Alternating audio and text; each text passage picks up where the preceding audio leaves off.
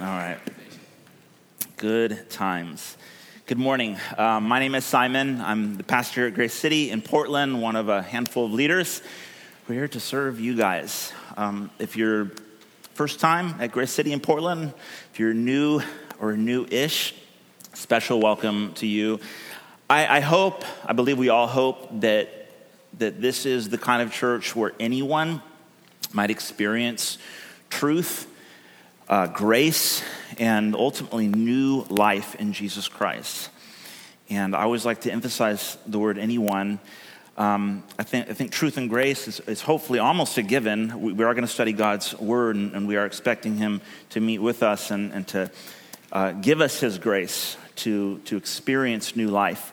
But we emphasize anyone because I realize in a town like Portland, on a morning like this morning, God only knows where, where we're all coming from. I know some of you in here have been following Jesus for a while and, and you love the Lord and you're, you're so passionate about, about growing in your relationship with Him and learning what it looks like to trust Him and obey Him in new ways. I realize that some of you in here, in all likelihood, wouldn't even necessarily consider yourself a Christian. You're here because someone invited you, or maybe you're, you're, you, you invited yourself because you're open, you're curious, you're looking for answers. I hope that you find what you're looking for and then some this morning. The scriptures say something along the lines of God, He, he likes to answer our prayers beyond what we can even think to ask for. He likes to exceed our expectations because that is, that is just the nature of who He is. He's a good, generous, faithful, awesome God. Um, he tells us to call Him Father. So like a good father, he loves to bless his kids. Anyways, I hope that encourages you. I hope that means something to you. Let's go ahead and turn to God's word this morning. If you have a Bible, um, you can grab it, open it, turn it on, or feel free to grab a NIV paperback out of one of the boxes in either one of the two center aisles. We're going to jump back into the book of Revelation. It's the last book in the New Testament.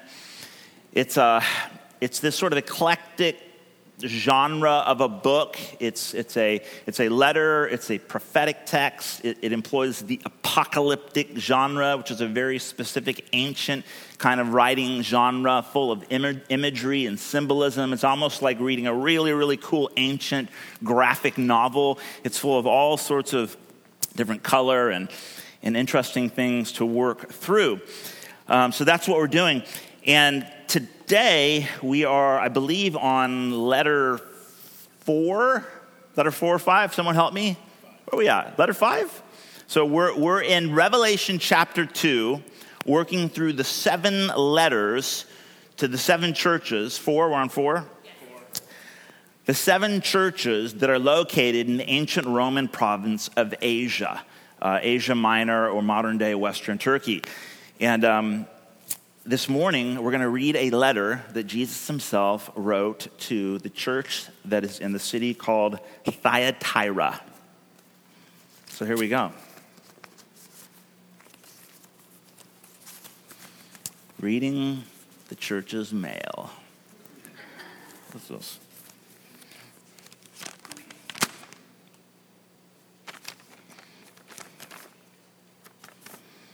So this would be Revelation chapter 2, verses 18 through 29. And to the angel of the church in Thyatira, write the words of the Son of God, whose eyes like a flame of fire and whose feet are like burnished bronze. I know your works, your love and faith and service and patient endurance, and that your latter works exceed the first. But I have this against you that you tolerate that woman Jezebel, calls herself a prophetess, and is teaching and seducing my servants to practice sexual immorality and to eat food sacrificed to idols. I gave her time to repent, she refuses. She refuses to repent of her sexual immorality. Behold, I will throw her onto a sickbed and those who commit adultery with her I will throw into great tribulation, unless they repent of her works, and I will strike her children dead. And all the churches will know that I am he who searches mind and heart. And I will give to each of you according to your works. To the rest of you in Thyatira who do not hold to the teaching, who have not learned what some call the deep things of Satan, to you I say, I do not lay on you any other burden. Only hold fast what you have until I come. The one who conquers and who keeps my works until the end, to him I will give authority over the nations, and he will rule or shepherd them with a rod of iron, as when earthen pots are broken in pieces, even as I myself have received authority from my Father. And I will give him the morning star. He who has an ear, let him hear what the Spirit says to the churches. Yours truly, Jesus.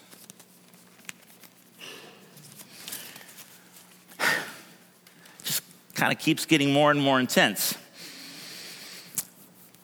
Um,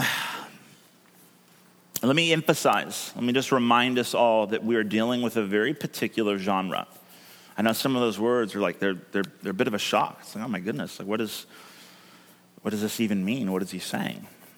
Now, I don't want to skirt around the, the words of Scripture. I don't, I don't want to do what so many of us, I believe, are very tempted to do oftentimes when we're wrestling with like difficult things in the Bible, and that is to let's see if we can't sort of figure out a way to just work around the hard bits, and we'll call it allegorical or we'll call it just anything other than what it obviously is.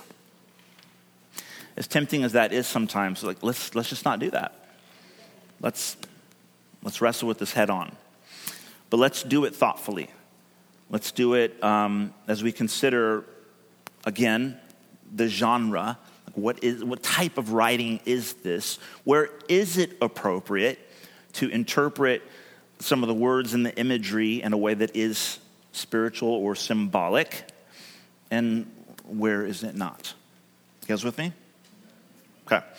Um, so, there's a lot of directions we could go I mean, to be honest with you, we, we could like spend a few hours, I think, just addressing every single little detail. And I mean, a lot comes up.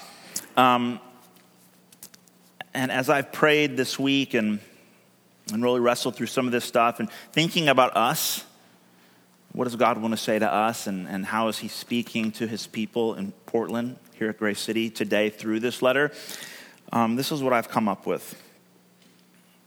First of all, and this is the case for all of the letters so far, Jesus has some really positive things to say to his people, his church in Thyatira.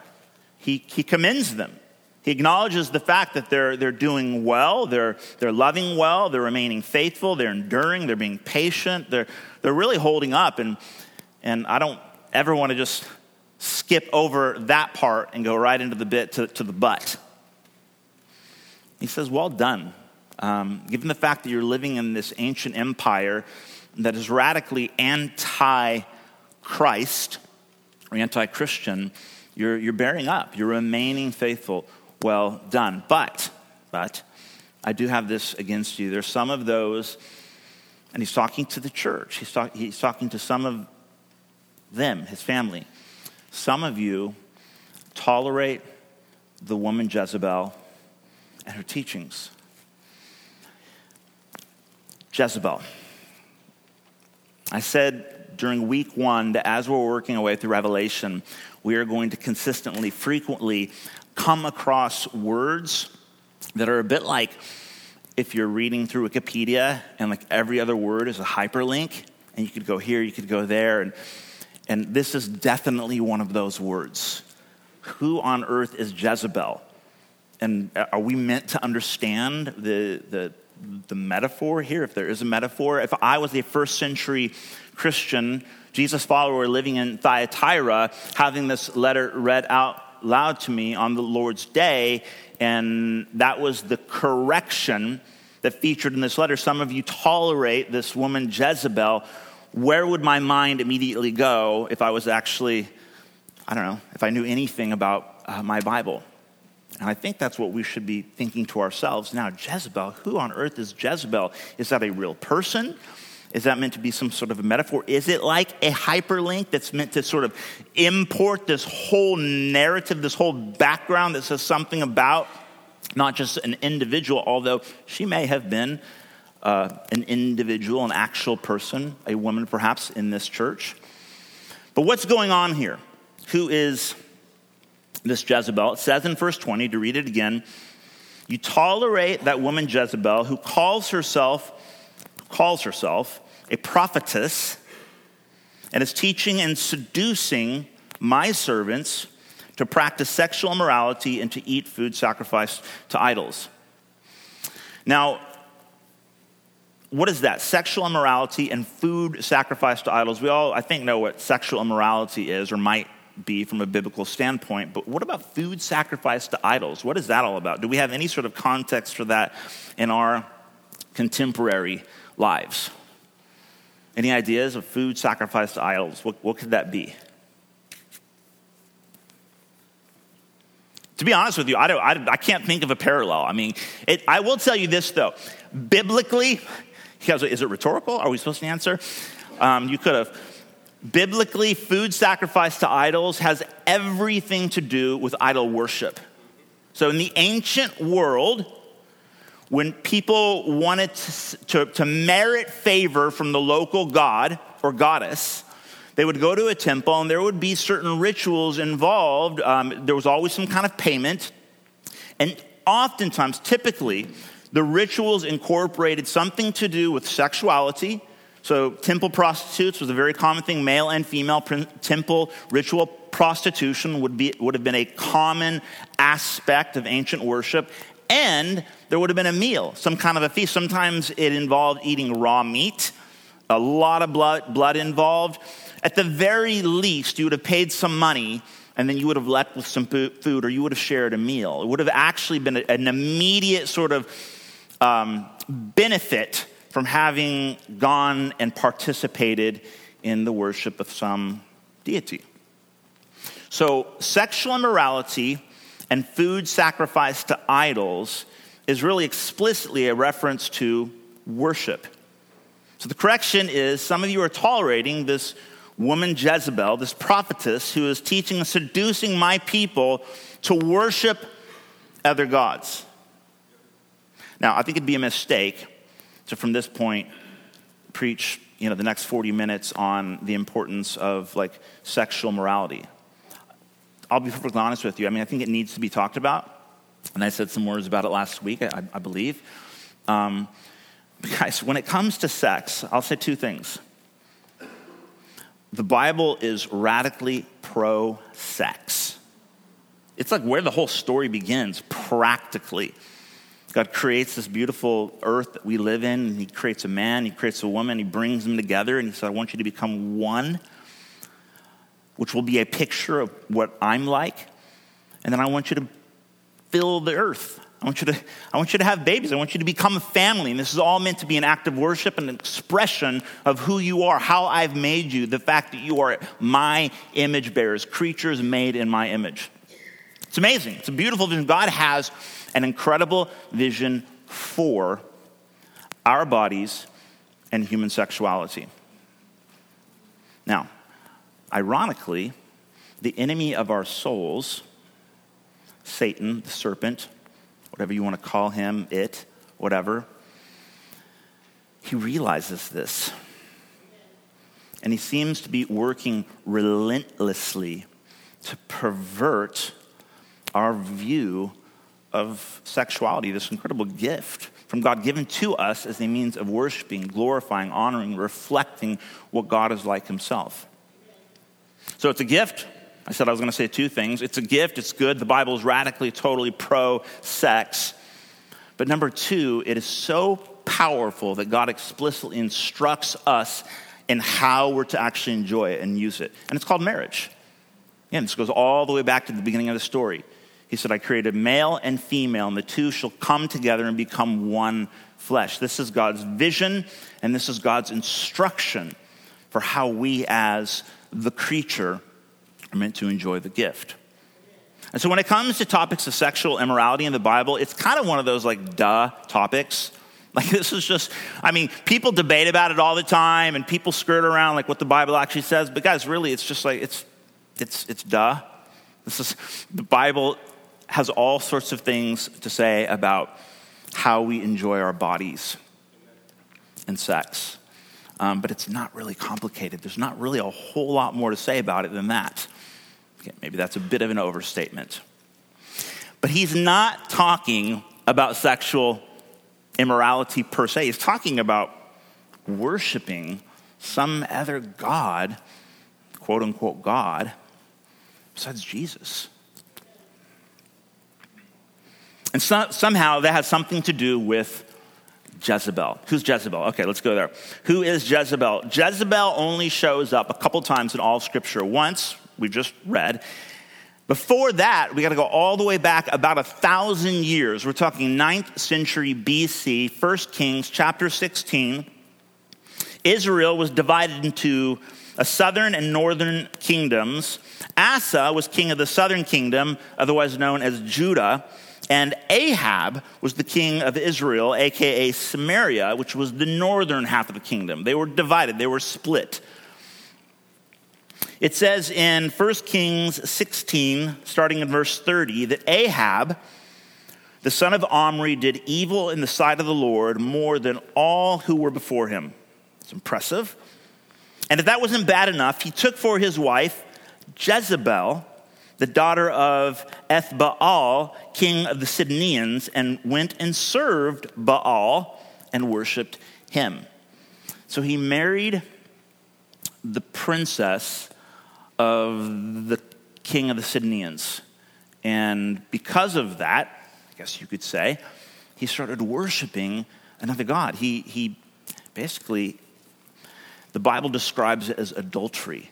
He was meant to be faithful to God Yahweh, as he's known in, in the Old Testament scriptures, but he decided to begin looking to another God, uh, the, uh, the God of, of that region, the, the ancient Canaanite God, otherwise known as Baal. Perhaps you, you've heard it referred to as Baal.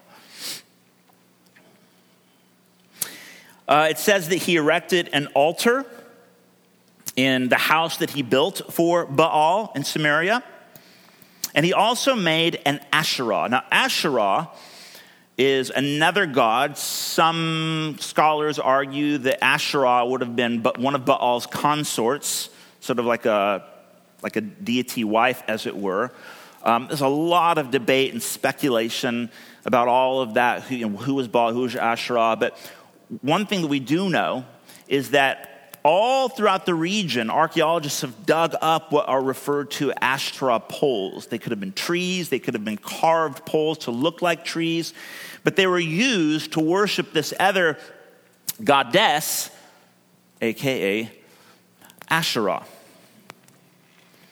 Um, as I said, much speculation, debate about all the details, but for sure, Baal and Asherah were number one, ancient Canaanite deities, as I said. Number two, the god and goddess of rain and fertility and love and war, respectively. That's kind of important to the story. Rain and fertility, love and war. And then number three, their worship practices included ritual prostitution, male and female, and child sacrifice. That's how these gods rolled. Um, in fact, if you keep reading in 1 Corinthians 16, the very next thing that's highlighted after the bit about Ahab marrying Jezebel is that so and so went on to sacrifice their eldest and youngest son for the sake of this new city that they were going to found. So, child sacrifice. It says something about these quote unquote gods um, that Ahab and Jezebel were involved with. Jezebel Ahab's wife was the self appointed priestess of Baal and Asherah. And in 1 Kings chapter 18, a little bit later on, it says Jezebel had all the prophets of Yahweh, okay, that is the God of Israel, executed And in their place, she ordained 450 prophets of Baal and 400 prophets of Asherah, who all ate at Jezebel's table. In other words, she foot the bill for these temples, these priests and priestesses who all facilitated the worship of these other gods. Now, I know what you're thinking, like, okay, seriously, like, I know these things, like, existed in the ancient world please can we get to the point? Like, what, is, what does any of this have to do with, with like my life? I've got work tomorrow morning. Like, tell me something helpful. We're getting there. We're getting there. Background. Um, okay, so you, you get, get the picture. This is who Jezebel She was an actual historic person who lived about a thousand years ago. And by, and by the way, side note, think about the ancient Christians, I'm talking the, the first century Jesus followers in Thyatira. They're having this letter read to them, and they come across this hyperlink, Jezebel, and immediately they're thinking, Jezebel. We know Jezebel. We know the story of the woman who married Ahab and how together they led God's people into this sort of an adulterous affair with another God and how it went extremely bad for them. But that was a thousand years ago. And yet, I said this last week, I would argue that the ancients, they understood something about the spiritual nature of reality that I think we have largely forgotten. See, it's, it's easy. Here, here's my side point. We're reading this letter written to Thyatira, and it was written like 2,000 years ago, right? But the Thyatirans in the first century having a letter read to them that makes a reference to a person who lived a thousand years ago. But arguably, it was still absolutely relevant to their contemporary situation. And I, I, just say that to encourage us. We mustn't make the mistake of thinking, oh, these are the ancients. They just worship weird and everything was superstitious and just, and, but we're obviously modern now. And so none of this is really relevant to us. And I would say, guys, I think the ancients understood a lot that we can learn from. Now, to be sure, thank the Lord for science. Thank the Lord for medicine. Thank the Lord I don't live in the first century because I probably wouldn't be alive right now. I would have died of diarrhea or something. I'm sorry, it just came out.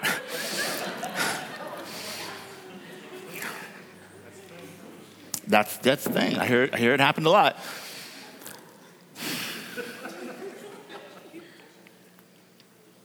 Thank the Lord that we live in the 21st century. But God, help us to learn from the ancients now, that's Jezebel. Enter Elijah. If we keep reading the story, this is what happens. I'm talking 1 Kings chapter 17. This is the next chapter.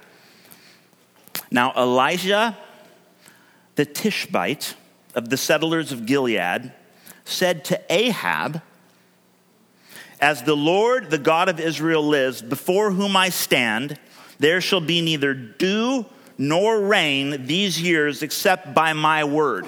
What kind of God was Baal? He was the deity of rain and fertility. As soon as Ahab and Jezebel decide, forget Yahweh, not working out, let's try out Baal because he is the God of rain and fertility, which is, I mean, this is like live or die in the ancient world. Let's worship him. The prophet Elijah gets word and he says, Oh, really? Really? You think Baal and Ashtoreth can do better than Yahweh? The God of Israel, the God who rescues, the God who provides in the desert, the God who created everything. He doesn't compete with other gods. He is actually God. You think, okay, tell you what, you will not see a drop of rain or even dew on the ground until I say so by the word of the Lord. We'll see what happens. So he, he kind of tells you something about how Elijah rolls. I like Elijah. That's a bold move. That's a bold move. I'd have been like, come on, God, don't embarrass me. I'm trying to Just come on. 1 Kings 18, moving on. Three years go by. Then the Lord tells Elijah, Go show yourself to Ahab. It's time to confront the so called prophets of Baal. Guys, this is one of my favorite stories in the whole Bible. 1 Kings 18, verse 20. So Ahab sent all the people of Israel, sent to all the people of Israel, and gathered the prophets together at Mount Carmel. And Elijah came near to all the people and said, How long will you go on limping between two different opinions? If the Lord is God, follow him. But if Baal, then follow him. And the people did not answer him a word. It's a showdown. Elijah has the two altars, has two altars set up, prepared to offer sacrifices, and then says to the prophets of Baal, all 450 of them, and the 400 prophets of Asherah as well, he says to them, and all the people looking on, verse 24, You call upon the name of your God, and I will call upon the name of the Lord. And the God who answers by fire, he's God. And all the people answered, It is well spoken. They said, All right, this is, this is getting good. This is getting good. You build an altar and offer a sacrifice to Baal. I'll build an altar and offer a sacrifice to the real God. And whichever God answers by fire, I'm talking about like fire, like, then we'll know. I mean, what would you say if you were there? I'm like, yeah, sweet, let's see what happens.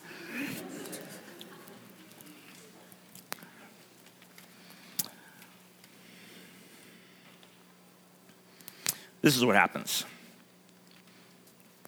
Verse 36, or rather 38, 39, still in chapter 18. They do the whole thing. It's, an amazing story. For sake of time, it says uh, the prophets of Baal, they attempt, they have a go. It doesn't work out. Like nothing happens. Elijah flat out mocks them to their face. It's hilarious. And then it says, Elijah calls out, then the fire of the Lord fell and consumed the burnt offering and the wood and the stones and the dust, and even licked up the water that was in the trench around the altar of Elijah's sacrifice. And when the, all the people saw it, they fell on their faces and said, The Lord, He is God. The Lord, He is God. Let's clap. We can clap for that. That's awesome. Come on, baby.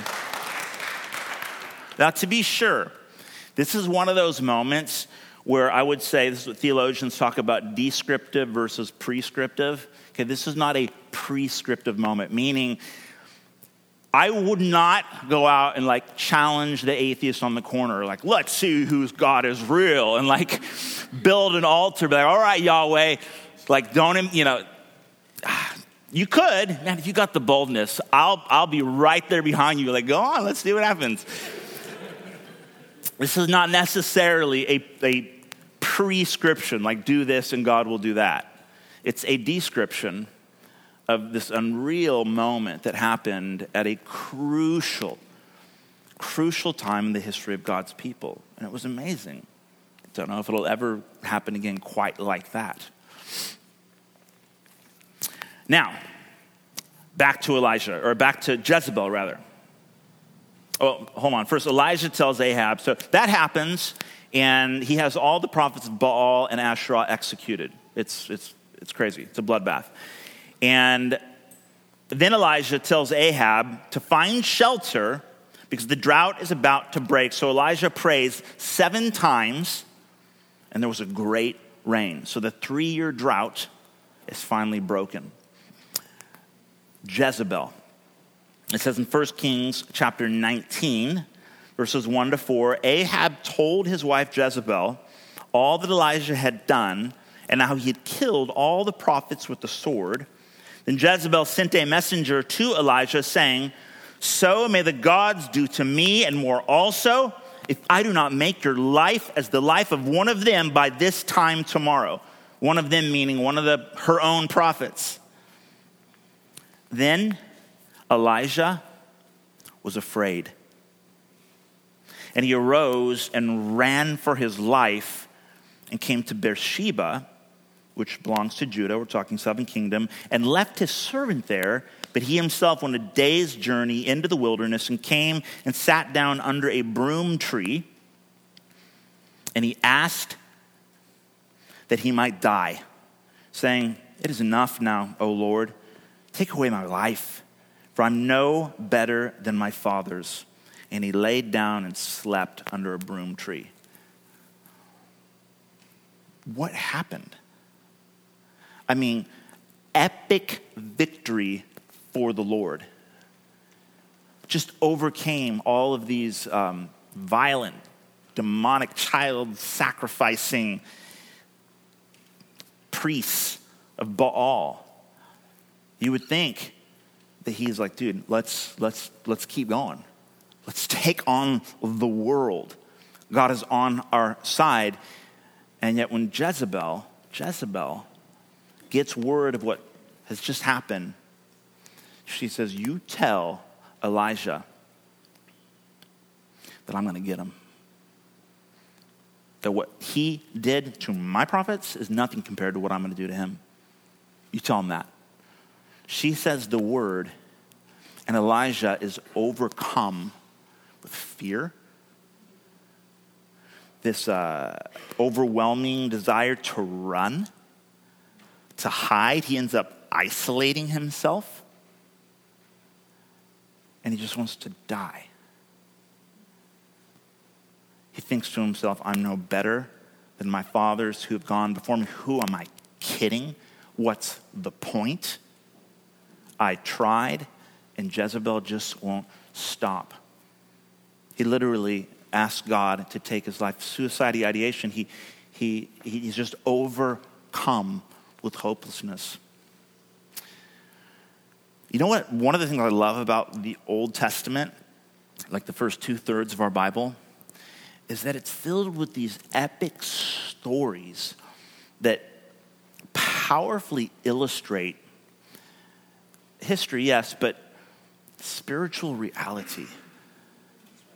There's something else going on here that God's people in Thyatira need to be aware of. This is, this is what we call spiritual warfare. I want to read this. Oh, there's the, a broom tree, by the way. If you're wondering, what the heck's a broom tree? That's a broom tree. I love this. Um, towards the end of the Apostle Paul's letter to the church in Ephesus, he writes, Finally, be strong in the Lord and in the strength of his might. Put on the whole armor of God, that you may be able to stand against the schemes of the devil. For we do not wrestle against flesh and blood but against the rulers, against the authorities, against the cosmic powers over this present darkness, against the spiritual forces of evil in the heavenly places. What do you think about that? Weird? Scary? What's that? Reality? Is it a reality beyond reality? You know, we typically talk about like the material physical world as reality. What, what if there's a reality beyond that reality. I would say that's certainly what the Bible is uh, not inferring, but pretty much flat out saying. Think about that. The church in Thyatira, they were doing well. They were, they were enduring, they were loving, they were believing Jesus. They were, I mean, they were really like taking their stand as faithful witnesses of Jesus in the midst of an empire, the Roman Empire, that was violently against Jesus and his followers. And they were taking their stand. This is Elijah and Jezebel all over again. This is, I mean, it looks like I, I, didn't, I didn't, I've never lived in the first century Roman Empire, but I'm told it was a bit of a mess. I mean, you talk about like religious persecution, you talk about people suffering for the sake of their faith. And the church in Thyatira took their stand. They rose up like Elijah and said, You know what? No more. No more. Let's, let's decide once and for all who the real God is. And he wins a great victory. Yahweh comes through. He's not embarrassed. Fire comes down. And then this, this figure, this person, this uh, spirit, if you will, referred to as Jezebel, strikes back. Now, let me just make a quick little point here.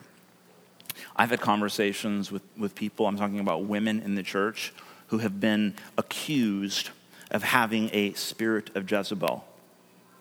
Rubbish. This idea that somehow, because Jezebel was personified in a woman, means that this is like something to do with like, like women, that's, I don't see that anywhere. Now, it just so happens that, yes, Jezebel was a woman, which to me, if anything, just says that the enemy of our soul is intimidated by women. The strength that God has given women, the dignity, the value, the equality, the, the image bearer, the fact that women are strong. And that Jesus chose a, God chose a woman to give birth to the Son of God. I could go on and on. I, just, I want to emphasize the point that this isn't something to be used against women in the church. That's, that's, that's BS. Excuse me. All right? I'm just saying. Look, I'm not trying to go to like one, one extreme to another. I'm just trying to say I've been in the church long enough to hear things said about women and somehow using this against women, and it's just utter BS. It's not, it's not biblical, so it needs to be emphasized. Okay? I've met, if you want to talk about this quote unquote spirit of Jezebel, you know, that the, the, the seduction, the sorcery, the manipulation. I've met a lot of guys who do all that just as well as any girl I've ever met, all right? So, there you go.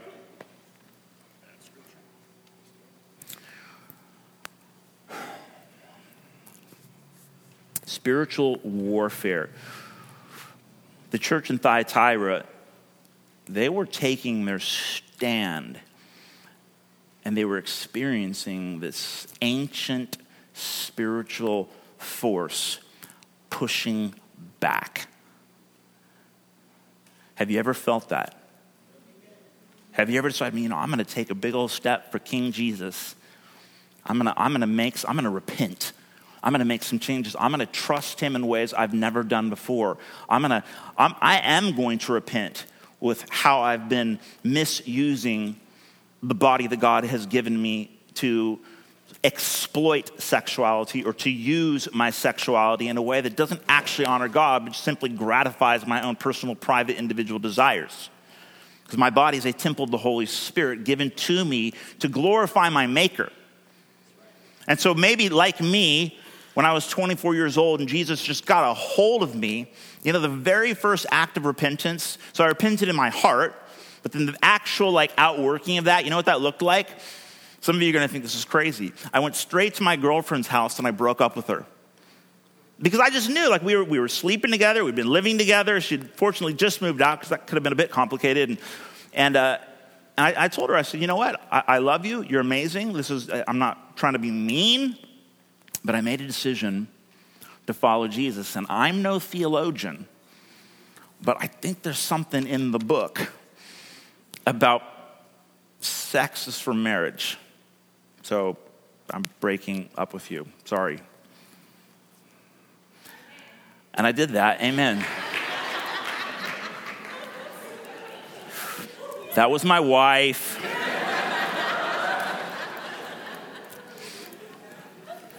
You know, going back, going back in time, I was thinking about this.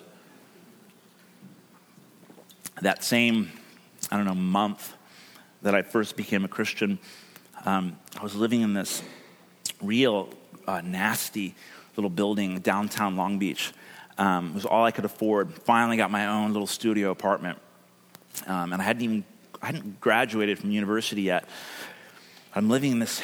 There was, I mean, drug dealers and, and, and people who smoked crack. And um, I used to play chess with big old Samoan dude down the hall. And he would beat me every time, unless he started having um, super sad, but he would have flashbacks. And that was super disturbing and, and really tragic. And so I had just among all of these really interesting people, and we were all kind of living in poverty. And um, there was a, a prostitute who lived about three doors down the hall on the other side of the hall down from my little studio apartment. And she had a little girl who lived, I knew she was a prostitute, it was pretty obvious. Men coming and going all, all the time. And, but she had a little girl, like five or six year old little girl who was living with her. Her name was Gloria. This was like 20 something years ago. Gloria would constantly come down the hall and knock on my door. Really sweet little girl. Um, but like was all every time I was home, I'd get a knock on the door. Usually I'd let her come in, I'd leave the door open, I'd let her play around, do whatever. I remember one day she comes, Gloria comes down the hall, knocks on the door, and I'm sitting there, I'm, I'm reading my Bible. I remember this so vividly, and I think to myself, Ugh, like I'm trying to have a little quiet time. This, this girl is so sweet and annoying. And so I open the door. I'm like, hey, Gloria, how's it going? She's like, can I come in and play? And I'm like, okay, you can come in, but tell you what, I'm reading my Bible right now. If you'd like, you can sit with me and I will read you a story out of the Bible. Would you like that? And she's like, yeah, yeah, I'll, i promise I'll, I'll be good. So I pull a little chair up, up next to my chair and I flip it open one of the Gospels. To this day, I have no idea what I was reading, but something to do with Jesus. And I'm reading to this little girl, and I'm kind of watching her, seeing it. She was very, very still. Usually she was super fidgety, and she's listening, listening. She's like unusually quiet. And I pause, and I look over, and I can see she's just wide eyed. She's looking around. She looks at me, and I say, Gloria, are you okay? Never forget this. She said, Simon, the devil's really mad right now. And I said, Yep. I think you're right. I think you're right. Didn't make a big deal out of it. I just kept reading about Jesus. That was one of the very first times I had a, a revelation.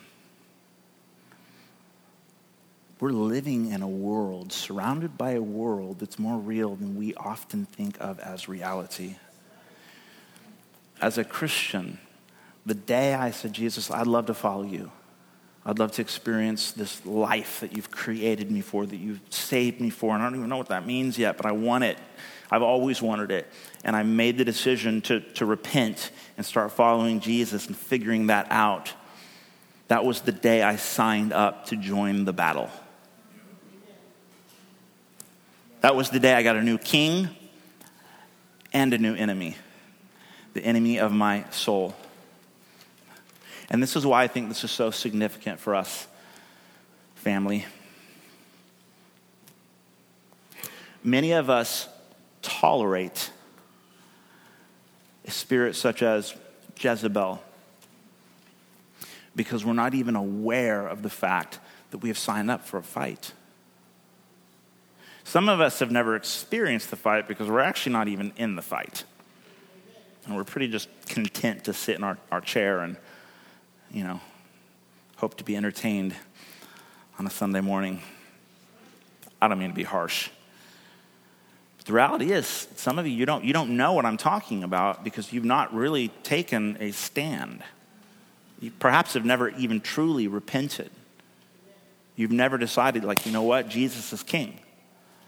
I am going to make some radical changes, and I don't care what society says or thinks about it. I'm going to follow Jesus, and I'm going to entrust my whole being, my life, my future, my money, my sexuality, my, my, my emotional health, my everything, my eternity to Jesus because he's the only one that came and died for me and conquered death so that I can experience new life now and for eternity to come and you've never actually done that. You've thought about it, you've said words about it, but your life doesn't actually reflect it. And so I would invite you to, to respond accordingly. Join the family, join the fight.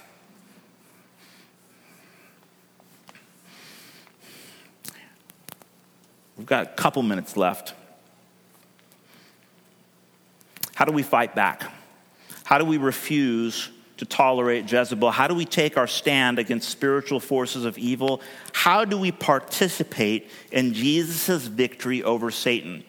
Have you noticed yet, as we've been reading through the letters, that it would seem although Jesus has conquered Satan through his death on the cross and resurrection from the dead, it would seem that like Jesus keeps saying to the church, like, conquer, conquer, conquer. So I have conquered, but there is still a fight to be fought.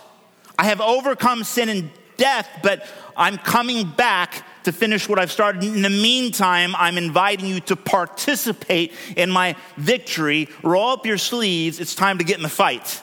And not just for your own spiritual well being, but for this world that I love, that I've come to die for. There is a battle raging, there are kingdoms colliding, and I want you to get in the fight. What does that look like? How do we, how do, we do this? How do we do this spiritual warfare stuff? I've got five things for you, and then we're gonna, we're gonna take communion. Number one, number one, this is where it starts humility. Jesus said in Matthew 5 6, Blessed are those who hunger and thirst for righteousness, for they shall be satisfied. If you're not starving to death for more, if you're not aware of the fact that you're dead apart from Jesus' life, then you, have not even taken the first step. It begins by admitting I'm in a fight and I am not going to win it because I am super awesome. Jesus is super awesome.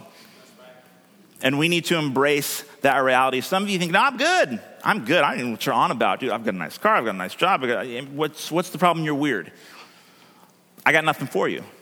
If you're not willing to admit and embrace the fact that actually you are in a fight and it's to the death, it's for eternity, and apart from Jesus, you have nothing. You are dead now in your sin and will remain so for eternity apart from receiving Jesus' gift of salvation, his grace, however you want to put it, then, then you got nothing. It starts with acknowledging the fact that I, I need Jesus. I'm starving to death for his life, his grace. Number two, Elijah is lying under the broom tree. He wants to die. He's hopeless. He's just riddled with self loathing.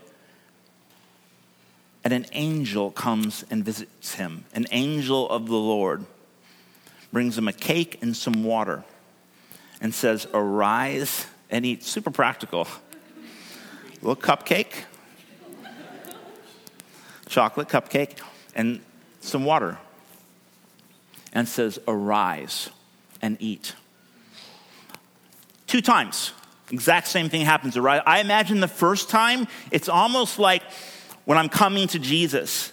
Like, I really don't do anything to experience forgiveness, salvation, new life. I, I, I just kind of like, it's all I can do to just sort of like open my mouth.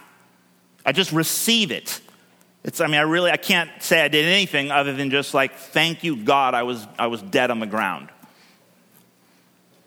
and he sleeps some more. And then the angel returns and does the exact same thing and says for the second time, Arise and eat. And I see that as this picture of like, okay, now you've experienced new life in Jesus. He's given you sustenance. He's preserved your life. He's given you new life. Now he's coming to you a second time and he says, Look, it, it's time to get up now. It's time to, to continue on. And he's, he, the, the angel of the Lord gives Elijah another cake and water and he says, Arise and eat for the journey is too great for you. We've got some place to go now. It's great that you're saved. It's great that you're not dead under the broom tree. But I need you to rise. I need you to go someplace because we have got a fight to fight. Arise and eat. What, is, what does that mean, arise and eat? Gosh, I wish, wish we had more time. My very first sermon I ever preached was on Arise and Eat. Let me just say this, guys. We, Jesus said, when he was fighting the devil in the desert, he quoted Deuteronomy 8, and he says, Man does not live by bread alone, but by every word that proceeds out of the mouth of God. The Bible is God's word, When we read it, the Holy Spirit, our teacher, opens our hearts and illumines the word so that we can actually hear God's voice to us. How do we eat? Read your Bible. I know it sounds like mind numbingly basic and cliche. Guys, it's just read your Bible. Read your Bible every day. I used I had that pounded into my brain for like the, the first 10 years of my, my Christian journey. And eventually I got to the point where I'm like, oh, that's so lame. Like, you know, I do not want to read my Bible. It's so religious. Sorry, I'm sorry. sorry.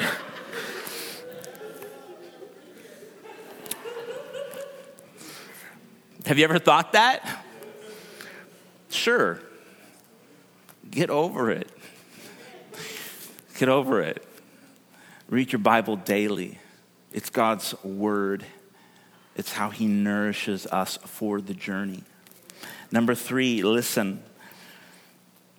Elijah does arise. He does eat. And he goes, he says, on that cake and water, on that one little cupcake and glass of water, he travels for 40 days across the desert. Obvious allusion to Jesus in the desert and he goes to Mount Horeb. Mount Horeb, otherwise known as Mount Sinai, is where Moses received the commandments, the word from God. That's where Elijah goes. And he hides out in a cave there. It's, it's, it's a really, there's a whole other sermon series, all right? I can't get into it, but it's in that cave that Elijah, the prophet, the man who's experienced the spectacular of God, now learns to hear the still small voice of his father. The still small voice, the whisper of God. You hear it? You hear it? Okay, you're listening. Family, we must learn to listen to God. We must learn to still ourselves put the screens face down, far away. I know this sounds like so low. Let's, let's harass the millennials. I'm with you guys. I'm not a millennial. Turn the screens off, still yourself, listen. Jesus said that my sheep will hear my voice. You know, one of the most like fundamental truths of being a follower of Jesus is that you'll hear his voice. You hear his voice. When, when we read the scriptures, we're not just reading, oh, these are interesting ancient documents. This is God's word, and I can close the Bible and then just sit and meditate on God's word, and the Holy Spirit will begin to bring to remembrance things that God has said in a deeply personal, timely manner. If I learn to listen, and God will help us to do that. Number four, two more, we must go. After we've eaten, after we've listened, we got to go. We got to go do something.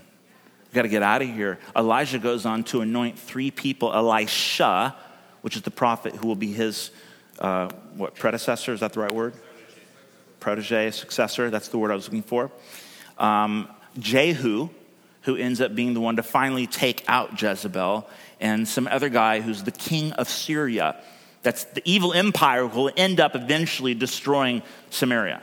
So a lot, lot goes on. But he says, look at Elisha, got to get out of the cave. You got to go. Like we've got a whole lot to do. I've nourished you, I've spoken to you, and now go. How do you fight? Not just by sitting and soaking. It starts there, but you got to go. You got to get in the fight. You've got to begin to be a conduit of God's Spirit. And that's how we overcome, not just waiting to get strong, but by charging the front line, positioning ourselves to need God's grace like never before. You want to learn how to fight? Then fight. You want to learn how to overcome? Then get on the front line. Open your mouth. Do something. Use the gifts that God has given you. Pray as if you were praying for the future generations of your family. Pray for your grandchildren. Pray for your great grandchildren. Fight for that spouse you've been hoping to meet for way too long now. Pray like that job is a matter between being homeless or not. Pray for the homeless person like their life actually matters as much as yours. Fight, go, do something, get in the action and see how God moves, see how He empowers you to overcome. Amen? Amen. And then finally, finally, tell you what, tell you what, we're, we're way out of time. I'm going to save number five for ecclesia. So if you, oh, I need point five, I don't know. I'm, I'm going to I'm going to lose the fight if I don't have point number five. Sorry. Well, you can get a Bible and figure it out for yourself. Or you can go to Ecclesia this week and it will be part of the discussion. Can we stand together, please?